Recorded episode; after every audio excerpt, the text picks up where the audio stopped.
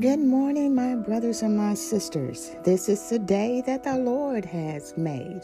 We will rejoice and be glad in it. I am sure that you have something to rejoice about today. Well, Father God woke you up this morning and He started you on your way. Not only did He wake you up, He took care of you all last night while you slumbered and you slept. Not only did He take care of you, He took care of your whole family, your children, your spouse, your household. How good is that? It's not because we are so good, my brothers and my sisters. It's because Father God is so good. He loves us in spite of ourselves. The Bible says if a human father knows how to love their children, how much more does Father God know how to love his children? It is not his desire that any of his children go to hell. I said it's not his desire. That's what it says in the Bible that any of us go to hell. He wants all of us to go to heaven. But we know because of our pride that some of us will not see heaven gates. But Father God, His will is that we all go to heaven.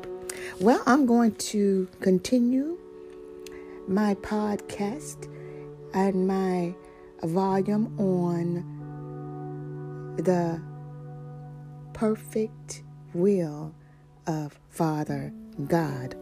I hope you have been listening because it has been an interesting volume. And it tells us a lot about the perfect will and the will of Father God. In the last volume, I told you about the second time that Satan came to speak with Father God when the sons of God came. And now I'm going to continue where I left off. If you've not been listening to the last two series, then go back and listen to those two also. So we're going to begin today uh, in Job 3. And it says, After this opened Job his mouth and cursed his day. And that's after Job, after Satan got permission from Father God to allow him to come against Job's body. The first permission he got from Father God was to come against the material things of Job. The second time he said, I'm going to come against his body, and surely he will curse you to your name. So Father God says, I will allow you to come against Job's body, but you shall not kill him.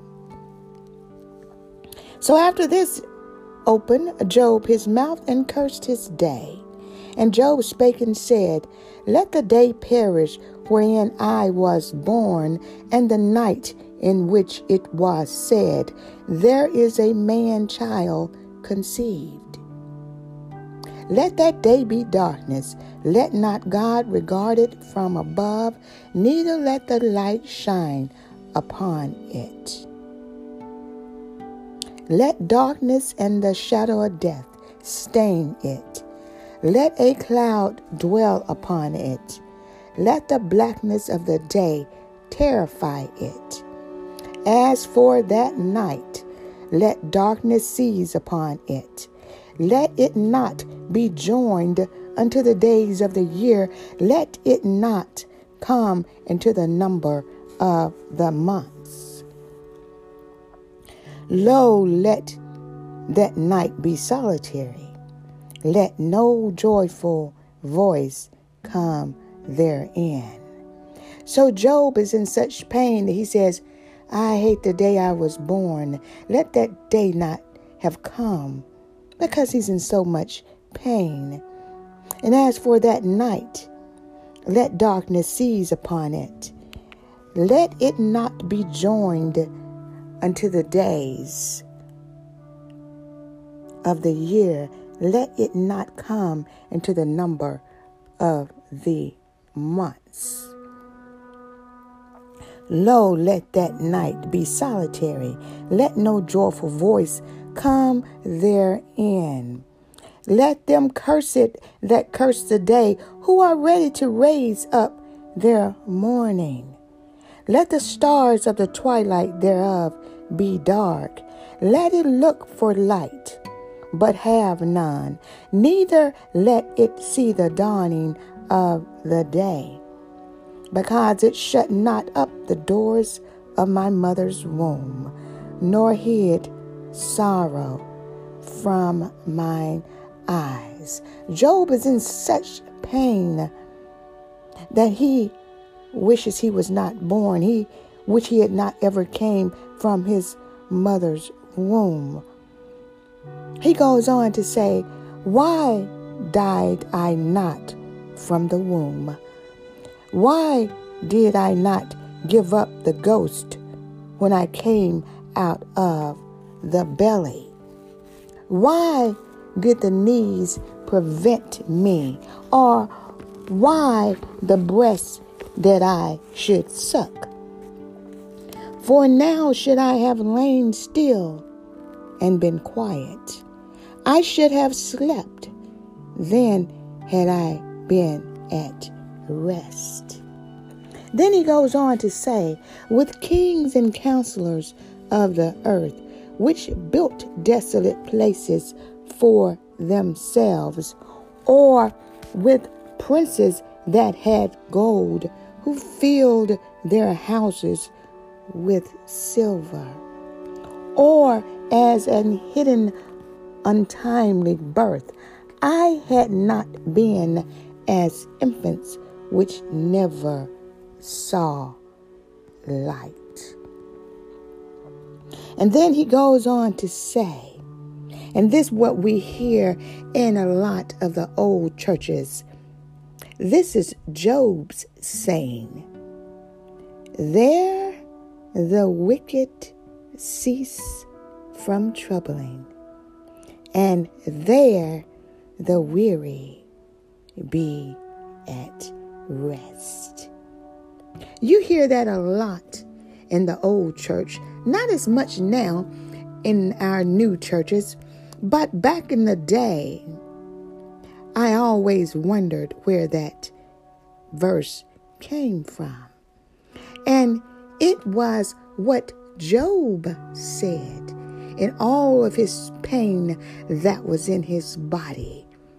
He goes and says in uh, verse 17 of chapter 3 There the wicked cease from troubling, and there the weary be at rest. And then he goes on to say, There the prisoners rest together. They hear not the voice of the oppressor. The small and great are there, and the servant is free from his master. Wherefore is light given to him that is in misery, and life unto the bitter in soul. Which long for death, but it cometh not, and dig for it more than for hid treasures, which rejoice exceedingly and are glad when they can find the grave. Why is light given to a man whose way is hid and whom God hath hedged in? For my sighing cometh before I eat, and my roarings are poured out like the waters. For the thing which I greatly feared is come upon me. And that which I was afraid of is come unto me. Job says, This thing that I feared the most, it has come upon me. And that which I was afraid of is come unto me. Now, Father God allowed Satan because Satan asked permission before he came upon Job's body. He asked permission from Father God, and Father God gave him permission to come upon Job's body. Now you say, well, why did he give permission? Well, if you listen to the story, you see that Satan said, Well, I've taken from him all that he had in the first chapter. And in the second chapter, when he comes to Father God, he says, Well, Father God tells him, Well, you took all he had, but he still did not curse me. So Job's did not curse Father God, even though Satan took all he had. But then Job says, Well, I see he didn't curse you then, but let me come upon his body, his flesh, and then he will curse you. A Father God says, Okay, I will allow you to come upon his body to see what he will do. So, Father God allowed Satan to come upon Job's body. And then Job says, I was not in safety, neither had I rest, neither was I quiet. Yet trouble came. So, my brothers and my sisters, what I want to tell you today is it's not what you have done. It's not that you were so bad or so evil that trouble trouble came. It's not that you were not praising God enough or you were not going to church enough. That's not the reason that trouble came. As the Bible says, Job was a perfect man, a perfect Christian, a perfect man. Job even says he did not do anything to deserve what has happened to him. But thus far as we see, the will of God has been done to Job. My brothers and my sisters. Well, I will continue this volume tomorrow. If it be God's willing, Father God's willing, I will continue tomorrow. If this Bible study or podcast has been a blessing to you, feel free to share with others on your Twitter, your Facebook, your Instagram, your TikTok, whatever social media that you choose to use, my brothers and my sisters, to get the word of Father God out, the truth of the word of Father God out to his people. If you feel the need or you want to donate to this podcast, feel free at the end of the podcast. There is a link where you can become a supporter of this podcast or you can bless this podcast with a donation. Well, as I always said before, Father God has been good to me, and it's not that I need anything because He has already done for me and continues to do. But the blessing is when you bless someone else, Father God will bless you. So if you want to bless this podcast with a donation or become a person that donates or gives once a day or wherever, once a week, once a month, feel free to do that if it's been a blessing to you. Well, we'll talk to you later. Have a blessed rest of your day. Bye bye.